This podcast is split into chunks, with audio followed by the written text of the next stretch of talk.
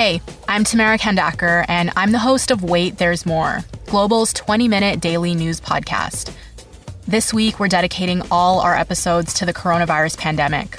We're talking about it from a variety of different angles, from basic health questions to the impact this is going to have on the economy.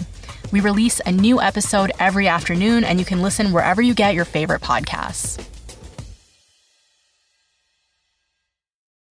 This is the Jon McComb Show on demand. Subscribe now on iTunes. Listen to the show live each weekday morning, 5:30 to 10 on 980 CKNW and through the Radio Player app. Okay, so yesterday the Canucks announced that they signed college defenseman Quinn Hughes, last year's first round draft pick.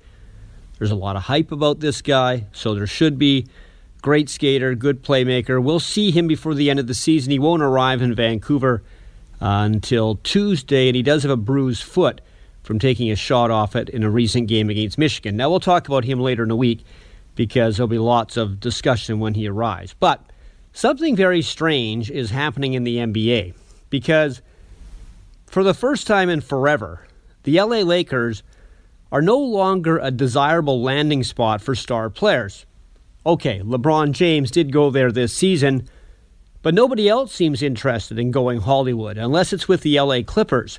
And that in itself is just as weird. Now, this is also odd because LeBron James has not been able to will his newest team into the playoffs after getting a mediocre Cleveland roster to the NBA Finals last year. Now, this is a supposedly better collection of players in Los Angeles, but they are going to miss the playoffs alongside LeBron.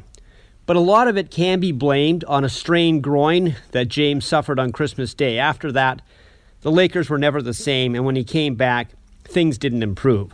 It also didn't help that stories came out that the Lakers were willing to trade a large portion of their roster, a lot of their younger players, to New Orleans for Anthony Davis. There are players in LA who now know they're only still in Los Angeles because LeBron did not get the trade he wanted when the Pelicans refused to deal Anthony Davis to the Lakers. And we're not even sure if Davis wants to go to the Lakers. Just like Kawhi Leonard, his people are now saying he doesn't want to go to the Lakers either as a free agent this summer. He might be more open to joining the Clippers. The general feeling around the NBA is stars and superstars don't want to be playing in LeBron's shadow. And if you do play in his shadow, you have to adjust your game.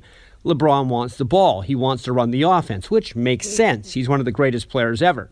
But in a league where skilled individuals are more noticeable than in perhaps any other team sport, the LeBron Lakers are a team where you go from being the lead to best supporting actor category. LeBron's going to have to do a lot of selling in the next few months to get some of these other stars to change their minds.